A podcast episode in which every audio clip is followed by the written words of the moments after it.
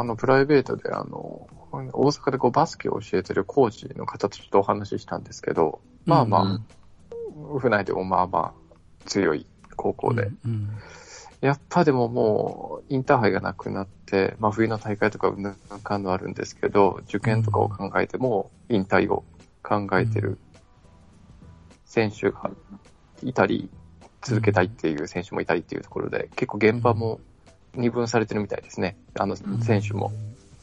うん、だから、ねやっぱりこう、プロなり甲子園なり目覚めしてるとかっていうものとか、まあね、他のスポーツ大会がありますけど、やっぱ自分の将来とか進学とか就職とか、もろもろ考えてっていうのですっごい今多分現場で、じゃあ部活できる状態になったけど、じゃあどうすんのっていう、うん、そういったこう、ばらつきっていうのは多分これから大変なんでしょうね、きっと。うん、あの、ね、さっきバスケって言われてましたけど、あの、はいはい、ポートランドブレトレードブレーダーズのデイニアン・リラードですかね。うん、あの、NBA のが5試合レギュラーシーズンをやってからプレイオフにやろうっていう中で、うん、もうプレイオフの、要は可能性がないそのブレイザーズっていうチームで、な出て何の意味があるんだと。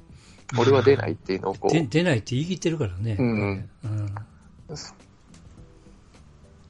だからこうね、状況、立場、もろもろっていうのが本当にいろんなスポーツとかいろんなチームで全く違う状況なんで、うん、ねでもじゃあやらないのかって言って批判できるのかっていうとね、なかなかそれもこう、難しかったりとかもするんで、ねえ、まあ、僕は決めても、とりあえず批判だけやめとこうかなって。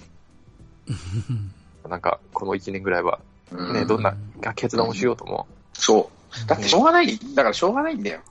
そう。何やったって。もうしょうがないで済ませるしかないんだって、これは。何やったって。だって、誰もやったことないとか、経験したことないとかさ、高校生とかさ、かわいそうだとは思うけど、うん、流れが悪いと運が悪いとかね、例えば、ね、そのドラフトで指名されるかどうかは、甲子園で出てたらもしかしてドラフトで指名されてたかもわかんない子もいるかもしれないしね。もうそれはしょうがないよ。って話なんだよ。そう。ね。もう進学、だからみんなやバスケ、あのね、野球なりサッカーなり部活やろうよって言ってやらないっていう選択をした高校生がいた。だとしても、まあそれもね、しょうがないよ。しょうがないっていう。うん。あんたが決めたことはしょうがないよって話なのね。うん、どっちでもいいんだって。そう。うん。仲間裏切ってやめやがってなんていうバカもおればさ。うん。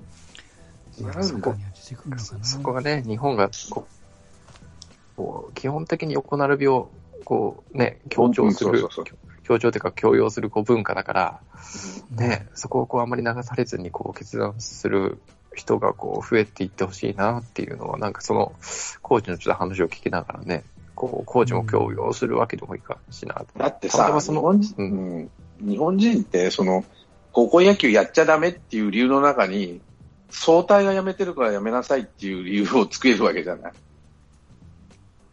いや、そう、そう、そういう考えもあるけど、やっぱり教養だよな、それ。その横並びにしてくださいよっていう教養だよなっていう感じだよね。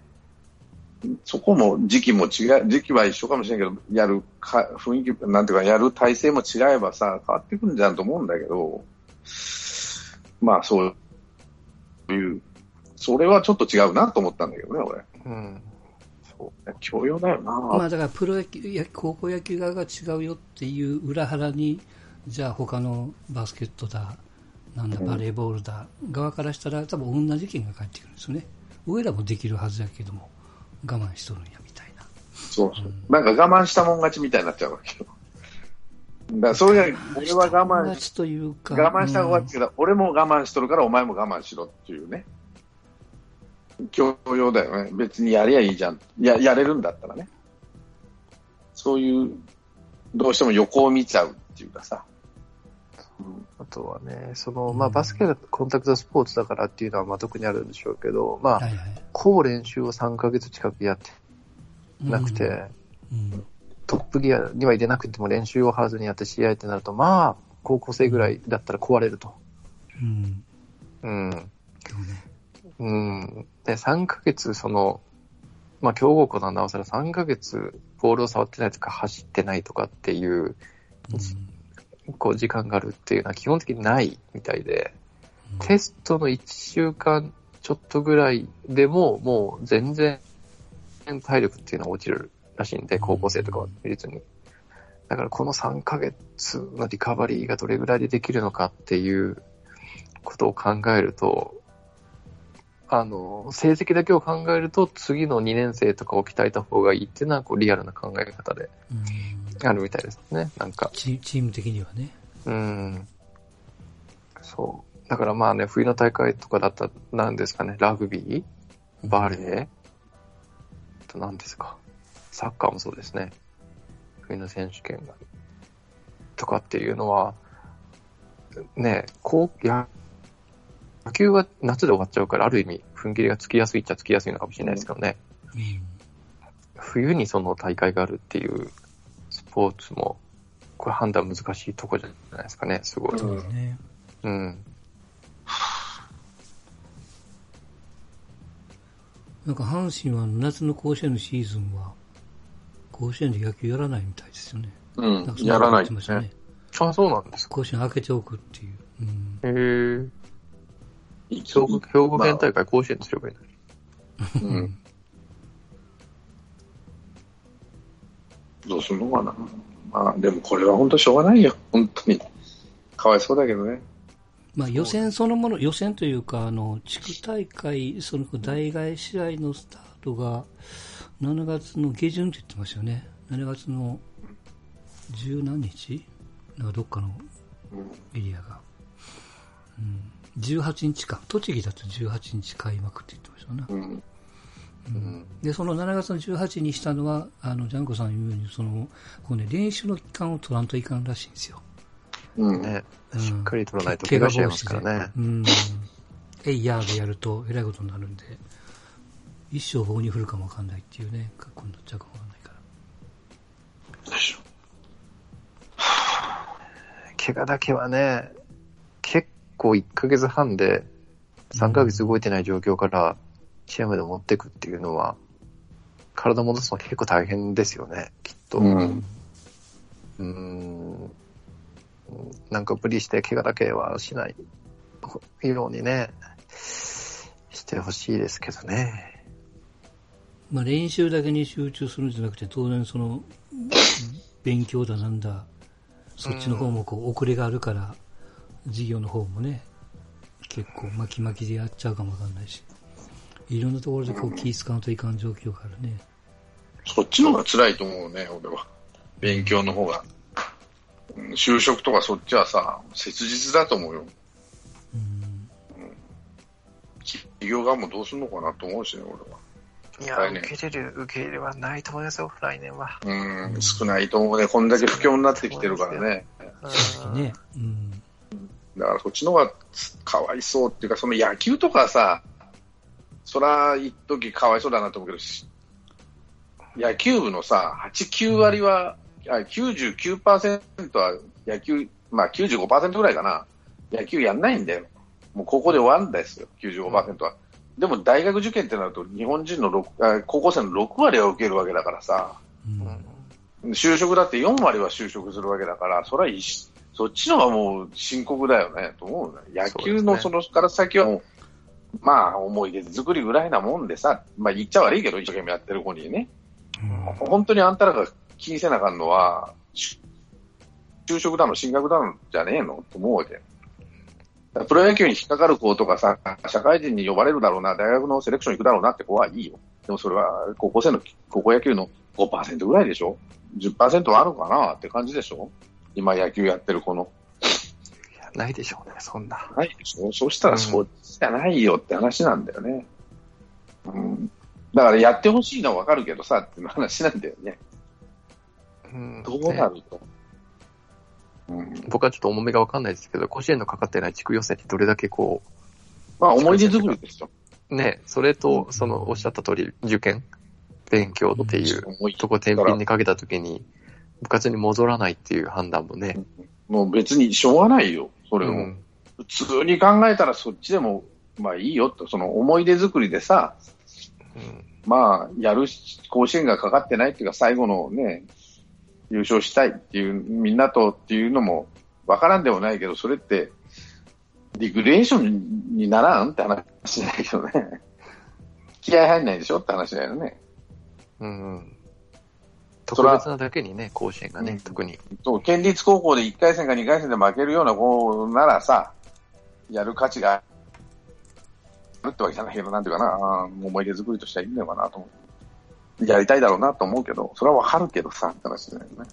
ちょっと冷静になって考えてみたら、もっと大事なことはあるだろうし、まあ変な話、こんだけ3ヶ月も勉強してないって、してるやつとしてないやつもさ、ばっちり出るからね。下手すりゃ受験って、その、ここの自粛期間で、もしかしてばっちりやってるやつなんかかんかして、ね。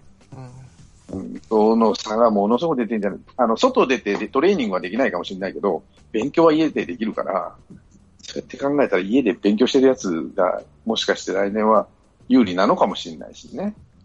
この3ヶ月間ね。世の中が進んでない中で。そう。だからね、こう、間違った、間違ったじゃないわ。あの、えっ、ー、と、違った判断をした子供が、例えばいたとして、まあ、さっきのその花さんじゃないですけど、うん、そのね、その批評の対象になぜあいつは戻らないんだみたいな、うん、そういったこう、形にならないように、僕はまあちょっと先ほどは全然話しなかったですけど、うん、要は、あの、まあ、ストーンさんが言ったプロレスに限らずね、例えばこう、スポーツとかのでも、そういったこう、殺害予告が起きるような批判って昔からあったじゃないですか。うん、えっと、サッカーだとベッカムがワールドカップで退場になって、イギリスで、おったりとか、あとはね、フィーゴがバルサからレアルに移籍した時も、そうね。殺したのか。殺したのか。そうそうそう。で、なんで、今回のリアリティショーみたいなのが、こう、世界で33人ぐらいな、なまあ、亡くなった中で、うん、何がこう、まあ、もちろんメンタルとか、個人のメンタルとかってもちろんプロとね、素人であるんでしょうけど、やっぱバックアップだと思うんですよ。うん、あの、ね、ベッカムとかフィーゴとかは、それがよくありましたけど、チームやクラブ監督っていうのは、ちゃんとこうフォローしてましたし、はいはい。ね、そこがやっぱりリアリティショーっていうところは非常に個人なのか、それともプロなのか役者なのか、SNS は、うん、あの、なんですかね、事務所のものなのか、局のものなのか、個人のものなのかっていうのが非常に曖昧な中で、結局こう管理、フォローもせずにそこは個人でケツを吹かせるっていう結果が、花さんだけじゃなくてね、こう世界でああいった賞でこう自殺者が多いっていう形だと思うので、日本とその違った判断をした高校生とか中学生とかも、場合によっちゃね、あの SNS 発達してるわけだから、そういったこう批評のこう波にこう飲み込まれる可能性もあるから、ね、監督なり先生なり親なりね、そこはこう、まあ、SNS で、高校生ぐらいの SNS だとやっぱこう、難しいんでしょうけど、どれだけフォローをしてあげれるかっていうのも、尊重してあげれる、うん、で、そうね。説明してあげれるかっていうのも。そうそう、俺がやってるのにお前はやらないのっていう。うん、そう。まあ、ある種の価値観をこう押し付けちゃうっていうかね。うん、まあ、同調圧力やね。うん。そう。で、結局ね、フォローが。学生だとあっておかしくないからね。子供は特に強いよね。そういうふうに学校の先生教えるからさ。うん、その個性とか個人とか、個人の権利とかいう以前にさっき言ったように学校の先生ってさ、うん、クラスっていうその異常な大人ではない集合体を作るじゃない、子供って学校とか部活とかね。うん、で、それを統制していこうと思ったら、やっぱり理不尽なことでも言うこと聞かさないとダメだし、同調圧力をやっぱり利用しないと、統制は取れないんだよね、多分。うん、子供、ガキなんざさ、未熟なんだから。だからそういうのを見て育ってるから、ああいうものを見たら、カーッとなっちゃうんだろうね。場の空気を乱すようなやつが出てくる。まあ、それそれと特に、今シーズンは特にですよ。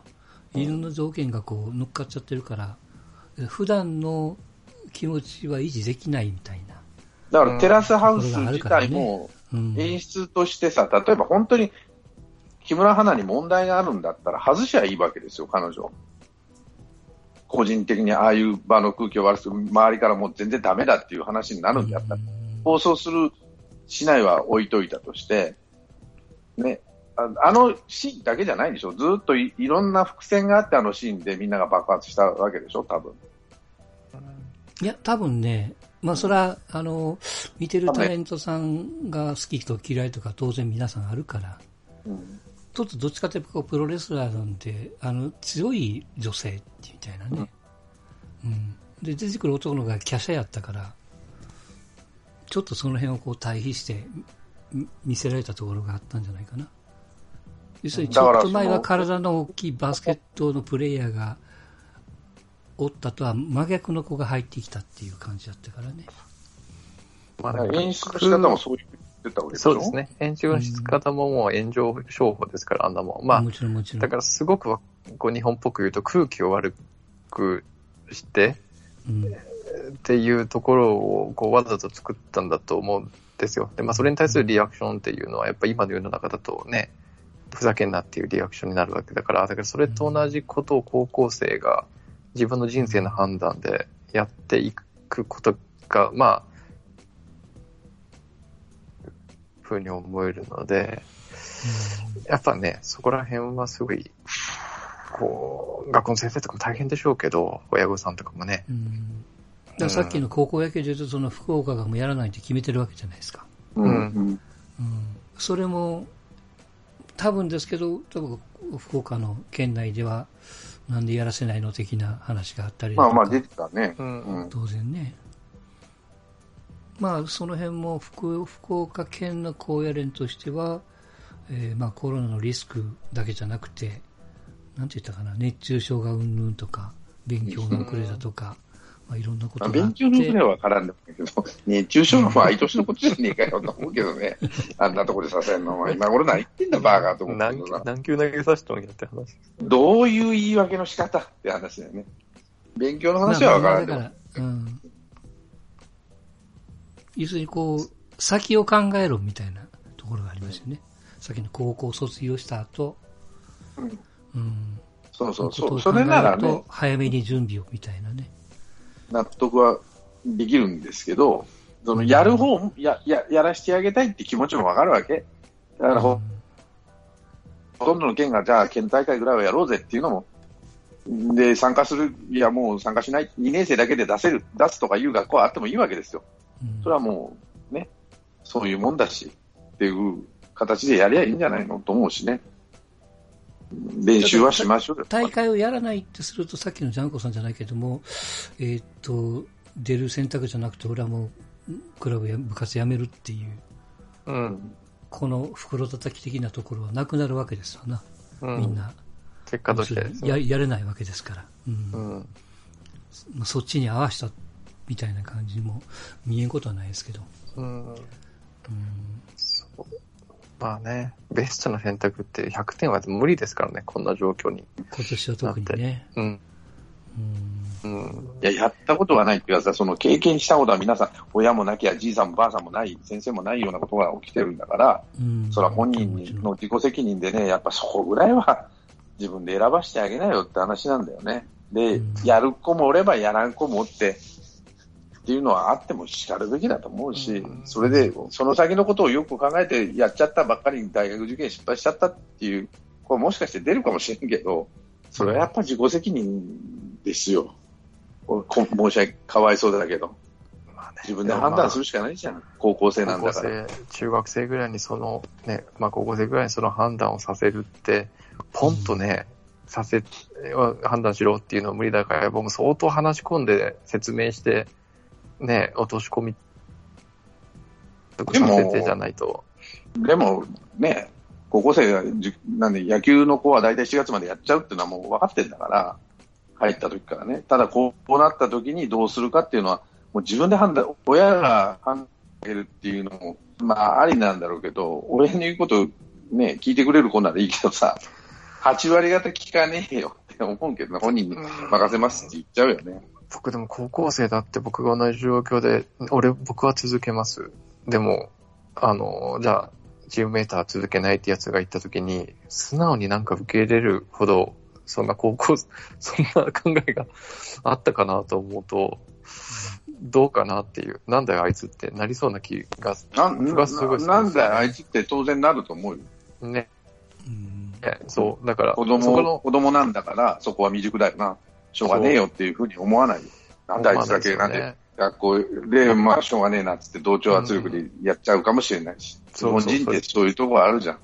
それで、だからいじめちゃおうぜっていうね、ことそういうババカが出てくるわけですよね。うん、そう、だから、やっぱね、その個人の尊重っていう、最もその学校で、と ほど遠い、その、そう、ことをこれから。逆もあり得てさ、例えばさ、なんていうか、父兄とかなんとかがさ、いや、もうやらせてくれんなとかいう話になってやりたいって子供がいてさ、数人おったとしたらそっちを潰されるとかね。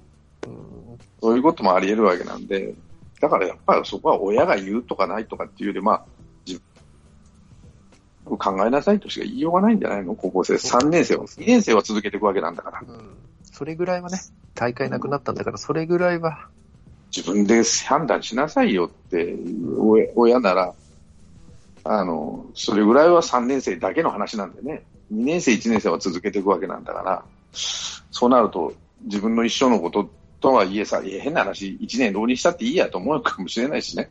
野球やれるためなら。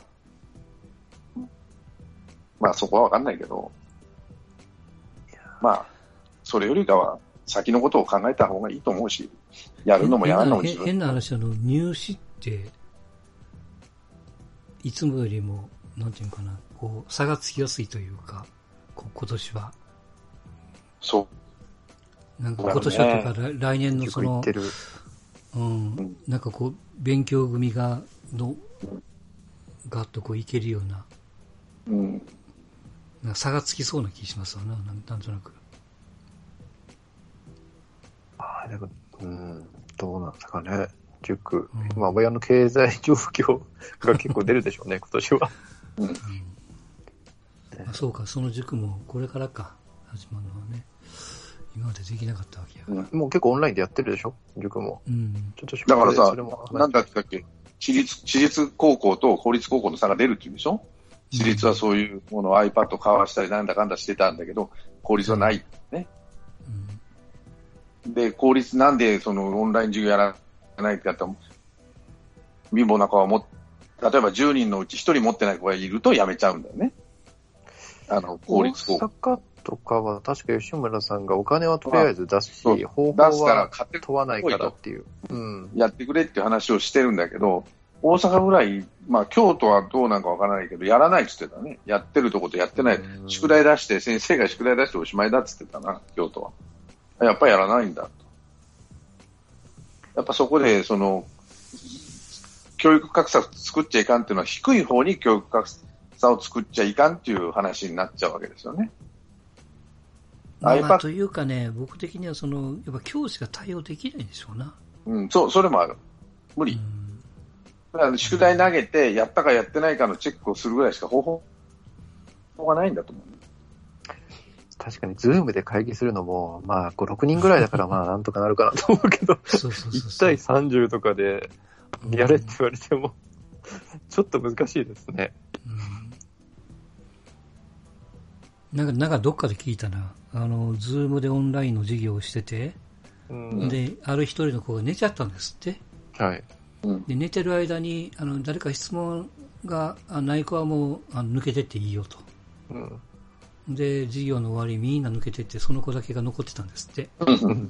で、先生は、あの、質問があるから残ってるからずっと待ってるんですって。うん、で、なんか質問がないのかって声をかけるんですけど、本人は寝てるもんやから、全然全く気がつかずに。で、パッと目覚めたら自分だけって気ついて、なんか先生が一生懸命声をかけてるから、スーッと切ったっていうね。いいやんか、それで。怒られることもないんだから。うん、まあ、距離があるからね。うん、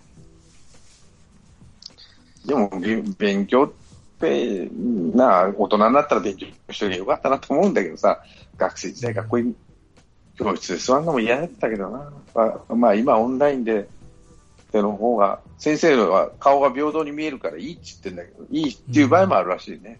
わ、うん、ーっと見れるから。いや、でもが、画面の中に30人並んでたらもうゾッとしますよ。強烈ですね。うん。30分割で、それ、うん、まあそんなことは無理、無理じゃないのかな。30人ってできるんですか？ズームって。いや、多分できると思います。やろうと思えばできる、うん、できるんですか？はあ、うん、すごいな。まあ簡単っちゃ簡単ですからね、ズーム接続なんて。で、ちょっと話変わりますけども、そのラグビーとかで、うん、いわゆるこう、なんか自分らを売り込みしたいわけじゃないですか。大学のセレクションに行きたいとか、はい、社会人に入りたいとか。要するに自分のプレーを動画で撮って、ツイッターなり SNS に上げるんですって。うん、でそのハッシュタグが決まってるらしいんですよ。ラグビー、ラグビーを止めるなみたいな、なんかそんな。うんうんうん、で、それで自分の名前と、うんと、なんか、得意罰じゃないや、その長所短所じゃないけども、セールスポイントかな。うん、書いて動画を載っけるとで。そういうのをスカウトに見てもらうみたいなね、ことが始まってるんですって。で、ラグビーがそれをやってて、で、サッカーもそれをやり出してるそうなんですよ。はい。で、ただラグビーだと、あのー、これ後から出てきた話なんですけど、そのスカウ、スカウティングする側が見るんですけど、あのー、検索ができないんですって。ざーっと上げてるだけやから。ハッシュタグで拾うしかないと。うん、だから、えー、サッカーが、それをこう見て、サッカーを始めてる連中、サッカーのそういうそのアピールする連中が始めてるのは、うん、やっぱラグビーの中でポジションを上げるとかね、ポジションをハッシュタグにつけるとか、とにかくその拾ってもらいやすいキーワードをできるだけ統一化しようってことで、うん、それを拾うとざただそのサッカーのミッドフィルダーのどうって書いてると、そればっかりがこう残るみたいなね、うんうん、それでこうチェックしてもらうみたいな。だから、高校野球もそんなんありやなっていうこともなんか言われてますわな。まあ、プロアマの壁を、ね、これを機会に取ったら面白いかなと思うんだけどね。うん。だからその、まあ、ただ喧嘩してる最中でも今年に限ってはちょっと小休止じゃないけどね。うん。例えば、高校生2年生以下を、なんていうかな、うまいこと教えるとかね。その、まあ、3年生のセレクションをやるって言ってたじゃん。うん、そういうこともしてあげたらいいと思うし、うん、もうそんなこと言ってる場合じゃないと思うし、やっぱその、選ぶ、選んでさ、本当にプロ野球行きたい子だけ、東京ドームに集まんなさいとかね。うん、まあ、どうやって集めるかはちょっと別として。セレクションして、あの、練習方法を教えるとかね。ここを直した方がいいとかいう方をしてやったらどうかなと思うしね。あれ、あれでいいんじゃないですか？ダメですか？その入団テスト的な。うん、まあ、それ、あの、トライ、トライアウトをさせるとだね、腹は。うん。うん。トライアウト的なことをさせると。基礎体力で50メーター入って、遠投させてみたいな、なんか、なんかいろんな。で、その後ドラフトするとかね。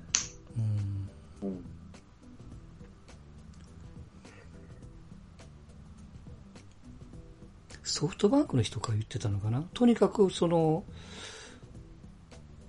選手のセレクション、現物が見れないから非常に苦しいって、なんかどっかで書いてましたよ。うん、その動画を送ってくれるんですけども、どちらかというとその、さっきと真逆になるんですけども、ベスト版を送ってきがちなんで、うん、まあまあ、目線からしたら、えや、ここ、ここは見たんやけども、ここの、これをこうアップにしてほしいんや、みたいなね。要するにこう50メーターガーッとこう、速く走るんじゃなくて、あの、ベースランニングをちょっとこう膨らみながら走ってるコーナーワークを見たいとかね。うん。アピールしたい側とこうプロの目線としてやっぱちょっと違うらしいんで。あとあれでしょうね、やっぱこう、結局話してるじゃないですか、そのプロのあのスカウトが選手と。うんうんそこでね、はい、プロ向きの性格かどうかっていうところをこう測って指名してるっていうのももうもちろん多分にあるんで、そこをこう、ね、今までだったらグラウンドに行ってこう、グレーな感じで話してるのが、いけないとなるとね、じゃあ電話するのオンラインで繋ぐのって言ったら、それはちょっとっていう話になるでしょうから。うん、うん、そこのこう性格的なところも読み取れないっていうのも、こう、ね、指名をこう踏みとどまるこう一つのちょっとこう、うん、要素になるでしょうね。うん、うん、トライアウトとかやっぱそういう感じになるんでしょうね。なんか。だからそこで高野連がちゃんと乗っかってくれりゃいいけどさ、止めたりすると、またややこしいことになってくるね。そんなことするなとかね。もうそんなこと言ってる場合じゃないんじゃないのと思うけど、まあ言わないとは思うんだけど、わかんないかな、こればっかりここで、ここで空気を読まないのが高野連なような気もしますけどね。そういうことは許さんとかね。うん。わけわからんこと言い出すんだな。うんどうなんだろう、そのトライアウト的なものを、まあ、やるのはいいんですけど、あのいや、めちゃくちゃ有名な選手だったらいいんでしょうけどね、あの平均点の選手が、あのプロ高校野球全体の平均点よりは高いけども、あのトライアウトに来た選手の中に混ぜると、ちょうど真ん中ぐらいで埋まっちゃうみたいなね。そんなアピールする、入れないと思うけどね。あ、それはダメなんですか、うん、入れないと思う。あの、プロもさすがに、やっぱ10%でしょ。トライアウトし、あの、死亡届出して、うん、本当に、なんていうか、ドラフトされるのは10%ってことないな。4割ぐらいじゃないの。3割から4割じゃない。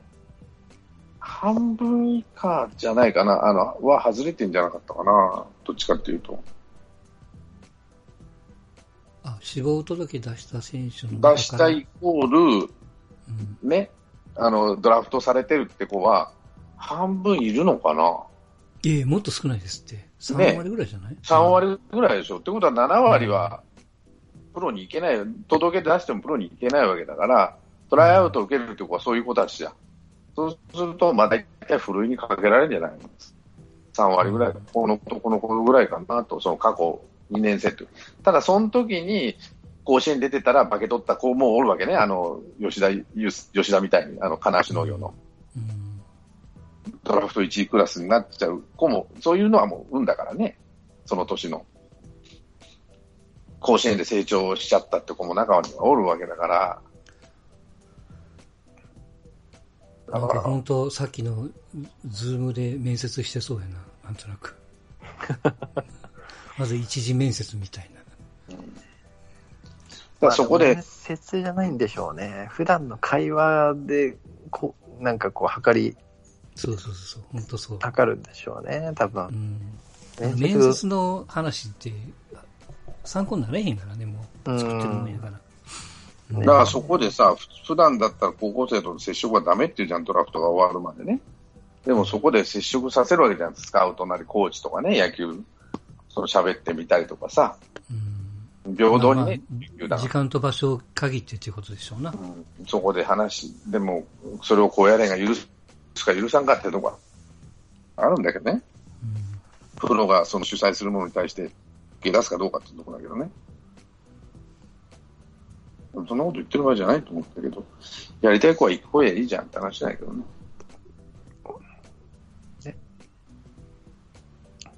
まあ、あれか、だからそのトライアウトの人数が多ければ3日ぐらいに分けりゃいいだけやもんね、うん、要は。ないや、まあ、地区別にやるとかね、東京、大阪、名古屋、福岡ぐらいでさ。大人が回ればいいんか。なんとでもなるんだって、やろうと思えば。うん、やる気があるかないだけど違うでしょ。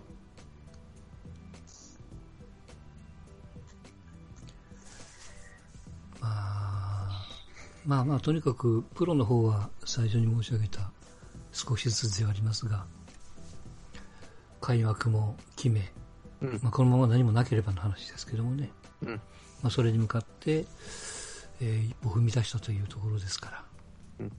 うん、でまあ、その裏側で、まあ、さっきもちらっと出てましたけどもね、北九州で何人とか、関東で何人とか、ちょっとまあ、クラスター的な、まとまって出たでみたいなね。100%起きますからね。うん、100%絶対起きますから。うん。うん、それが大きいかちっちゃいかって問題ないよね。そうそうそう。うん、そういうとこですからね。大きいかちっちゃいかっていうのは一番大きいと思うんで。うん、だからもう同時、同時ないっていうわけじゃないですけどね。うん、もう、一度、からもう、ね、もうやるんならやる、諦めるなら諦めるで行くしかないんだって。もう、うん、我慢するしかない。我慢するなら我慢するで行くしかないですね。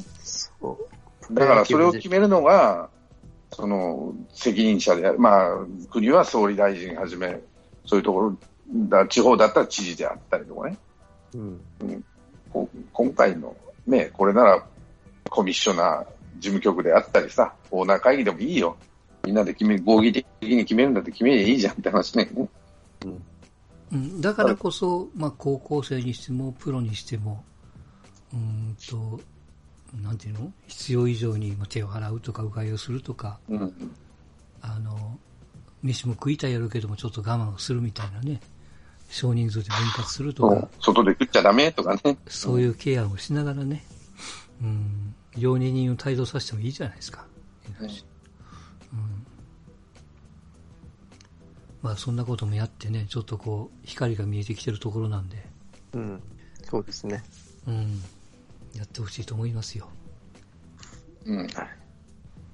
まあ、日テレの24時間テレビはやるみたいですけども。あ、そうなんだ。やめへんとにあれこそ。うん。あの、富士の20、あの富士の27時間？あれはなんかやめるみたいですね。うん。うん、もうやめてるようなもんでしたけどね。まあまあね。あ今回フジテレビはちょっと味噌つけちゃったな。なと思うな。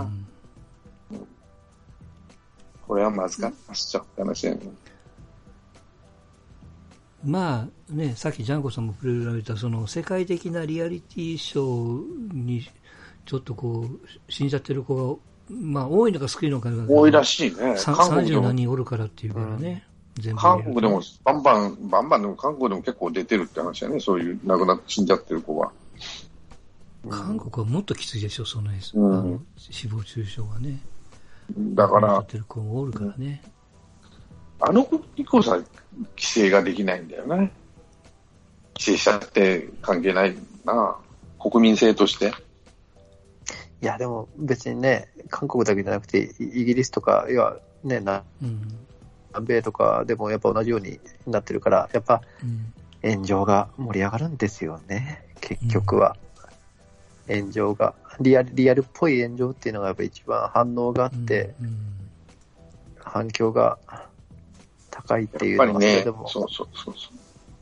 アントニオ猪木はガチだと思ってね、本気で怒ってるやつが一番偉いんだよ。うん、岡田和親が見て、ああ、真剣にあいつ強いなってやつは、まあ強いとは思うけどって感じの方が普通だって。うん、ザ・ロック見てさ、いや、もう世界最強だって言ってるやつは、世界中どこ探してもいないからね、今は。うん、そうね、プロレスってでもずっと見るじゃないですか、ストーンさんも子供の頃からずっと見て、うん、だからこう積み重ねがあると思うんですけど、うん、あのリアリティショーってね、うん、こう、ある年齢をいくと、結構な人は見なくないですか？なんか、うん、だから、その裏、分かっちゃって冷める人と、分かっちゃってもあの、それを楽しめる人に分かれるんですよ、枝が。もしくは、もしくは分かってない人が見る。また新たに見る。でも、今時分かってない人は、インターネット見てるやつは絶対分かっちゃうから、バレちゃうんで。ああ、そうでもないんじゃないですか？いや、そうでもないことない。大概分かってる人が多いと。ほとんど分かってると思う。うん、まあ、だから半信半疑なんでしょうな、その辺の。うん。微妙なラインを残しつつ、そう。ガチンコファイトクラブぐらいは分かりやすければよかったんでしょうけどね。そうそうそうそう。うん、あれでもね、全部あのフェイクかってそうでもない、ないわけよ、WWE にしてもね。うん、本当にステファニー・マクマホンとトリプル H は結婚して子供作ってっていう、あの、ショーの中でカップルにさせたらできちゃったとかね。うん、それと逆もあって、できてる二人を表へ出して、この二人はもうできてるよみたいな感じでやったりとか、本当にこの2人仲悪いっていうのを出したりとか。うん、で、だから2つあるんですよ。今なんかあの、どこで聞いたんですよ。WWE がその観客入れれないから、うん、あの、なんか墓場とか、普段やれないところにリング持ってってやってるんですってね。まあ、墓場もそうだし、うん。いろんなところあと、あとトレーニング、基本はトレーニングセンターでやってるんだけどね。あと、カットを変えるんですってね、なんかもう。そのカットが変わると、なんか、人が埋められてるみたいな。うん、なんか、その、半分その、うんと、演出も含めて、まあ、極端に振ってるってやってる。カットを変えたり、その、カメラワークを変えるのは昔からやってることでね。うん、あの、なんていうか、ズームコーンと入れてみたりとかね。WWE はすっごくそれが多いんですね。あの、技が当たった瞬間にこう、カメラをこう、なんていうかな、ズームドンと入れてみたりとかね。うん、そんなのは別に今に始まったことじゃないんだけど、でもそれを見てさ、リアリティ、だから、だから騙されるとこあるわけですよ。本当にこれ、仲の悪い二人を戦わせてるって時もあれば、本当に結婚してるし、本当に、なんだろうな、あの、競わせてるっていうところもあるし、うん、プロレスってそこは、だからそこ、それを込みで楽しめるっていうか、面白く見れる人って、やっぱ目が声、やっぱ交渉っていうレベルじゃないけど、やっぱそれを見れる人と見れない人、本気で閣下してる人って、今、いまあ、東京ドームの中には1割ぐらいいるとは思うんだけど、東京ドームの中にはね。でもほとんどは昔に比べれば全然少なくなったと思うしね。あのー、ちょっとこういう話がワイドショーで出てるかわかんないんですけども、さっきのテラハにしても、いや、怒るんやったら見なければいいのにって話は出ないですか？あのね、それは出るんだけど、うん、あの、なんだったか俺今日ネットの記事見てて、それは当たらないって言うんだって。やっぱり、その、無理やり押し付けられるとこもあるし、なんていうのかな、ネットから外したとしても、まあ、情報遮断ってなかなか。いや、あの、見なきゃいいのにっていうのは、なんていうの、そのあの、えっ、ー、と、要するに、花ちゃんが SNS を見なければいいのにじゃなくて、視聴者がテレビを見なければいいのにっていう。うん、でもね、視聴者は見なきゃいいのにじゃなくて、火、怒ることも快感なんですよ。あれは。ヒートすることも快感なんですよ。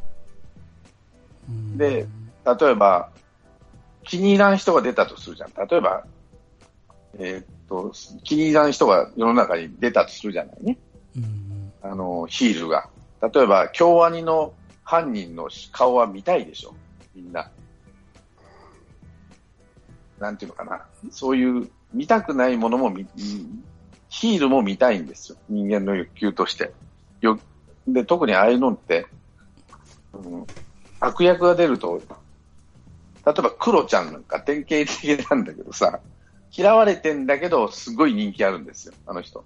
あの人を見たいっていう、見たくないけど見たいっていう欲求が出ているわけ。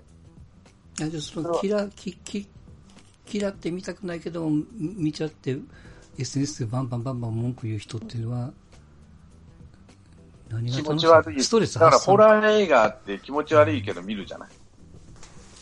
それに近いんじゃねえかなと思うんだけど、俺はそ、どっちかわからないけど、でも人間としてね、嫌いなものを見るっていうのは、わからんでもない。ヒートさせるってスポーツと同じ感覚って思ってますけどね。負けて、相手チームは坂本に常に打たれてて、坂本本当ムカつくわって思うけど、こう、やっぱ見るじゃないですか。好きだから、野球が。本当に坂本だ、長島もう本当大嫌いなんだけど、敵で、大嫌いなんだけど見ちゃうっていうのと一緒じゃないですかね。あの、非、あの、アンチ商法なんですよね、それは。あの、ああいうエンターテインメントとか、そのテレビとかなんとかで一番ダメなのは何か無視されることなんですよ。好かれることよりも嫌われることのが客増えますから、ね、自分、あの、客を呼べますからね。あ要するに意図的に曲曲側が増やしたいからそういう演出をしてるのは分かるんですよ。そうそうでで、じゃあ見見なきゃいいのにと思うと嫌いな人が出てんだから、と。そうでしょ？そうそう、その、その、嫌いなシーンが見えたから、あ、もうこいつ嫌い、みんな。そうそう、嫌いな人っていうふうにはならないですよ。た、た、その、批評してる自分が嬉しい、あの、なんていうかな、アドレナリンが出るっていうんじゃないけど、そういうのが、気持ちが高揚するらしいんですよ。自分を、プロレスなんかでヒールが出てきたら、なんていうかな、もう大人気なんですよ。タイガージェットシーンが出たら昔はもう満員になるわけ。あんなに嫌われてるやつが。何かってやっぱりそのヒールを叩きたいんですよ、自分が。よく、あの、心の中でね。あの野郎ひどいなっていうので。便乗する人が多いのかな？その岡村のあの件で皆さんがまあまあ、でも、似たようなとこあるかもしれないけど、叩いて自分がその正義感を満たされるところがあると思うんですよね。うん、特に今回の場合はそうだと思うんです。だから正義感、俺は正しいことを言ってるし、正しいことをやってるっていう、なんていうかな、うん、正義の欲求で、こいつまた悪いことしてんじゃねえかって見に行く。で、演出、あの、まんまと演出にはまって悪いことしてるってなると、それをさらに叩く俺、正義感があると。そういう流れじゃん。それ一回だけやってんけどね、その、その、そういうシーンは。でも、まあ、彼女テレ、テレビを見てるからですよ。ワイドショー、テレビで四六時中叩いてるっていうところがもう今当たり前になってるから、そこに影響されてる人はいるんじゃないですかね。それが意外と若いやつもそうなんだって話ね。じいさんばあさんしか見てなかったのかなと思ったらそうじゃなかったと。で、ヒールが、まあまあ、朝から晩までやってますからね。ヒールが出てるシーンは結構ちゃんと見てるんですよ、みんな。だから、こいつ悪いってなった時に、例えば、今日、あと恐怖心を煽ったら視聴率が上がるのね。モーニングショー。もう2週間後のヨあの、今のニューヨーク、2週間後の東京だとか言ってね、煽るわけですけどあーって恐怖心を。そうすることによって視聴率がバーンと上がるらしいんだって。でじゃあ何ですかやっぱ恐怖が見たいっていうところがあるわけ。聞きたくないっては言わないみんな。意外と。聞きたくないというか、自ら遮断をすれば終わるのにと。だから遮断したくない。見たいのよ、そういう恐怖を。文句は言えても見たいと。で、文句を言いたい対象が出るわけ。人間っていうのはストレス発散、だからまあまあストレス発散だよね、あれ多分。やってる方は。ヒールを見つけて、ヒールを見て、ヒールを叩いて、ストレスを発散する。気持ちいいんですよね。発散して、あの、バカ野郎って。で、まあ、それの繰り返しを今後やると、ヒールを作る、だからヒーローを作るよりヒールを作った方が、テレビ側、制作側は注目してもらえるし、なんていうかな、視聴率とか、その、数字は上がっていくわけなんですよ。ヒールよりヒーロー、ヒヒーローよりヒールの方がでもヒヒールって難しいんですよね、本当は。プロレスでも。こういうものに対しても、エンターテインメントでもヒールって非常に難しいんだけど、でも、制作側から一番重宝されるのはヒールなんです。悪者。だから悪者できる人ってなかなかいないんだけど、彼女はちょっとできなかったのかなって気はするし、俺はち、あの、誹謗中傷だけで本当になくなったのかなって気はするしね。ノイローゼになっちゃったかもしれないし、わかんないですね、まあ、まあまあ、あの、さっきのね、部活の件でも同じことやらないよね、本当。うん。まあ、やっぱ本当死んだら終わりやからね、もうそれだけはお願いですわな。現役ドラフトの、えー、まあ、投票というかアンケートのお願いでございますけども、締め切りを6月の3日までとさせていただきたいと思います。まだの方、ぜひともリンクから覗いていただければと思います。はい、ということで、えー、今回は以上でございます。お疲れ様でした。はい、ありがとうございました。お疲れ様でした。どうも。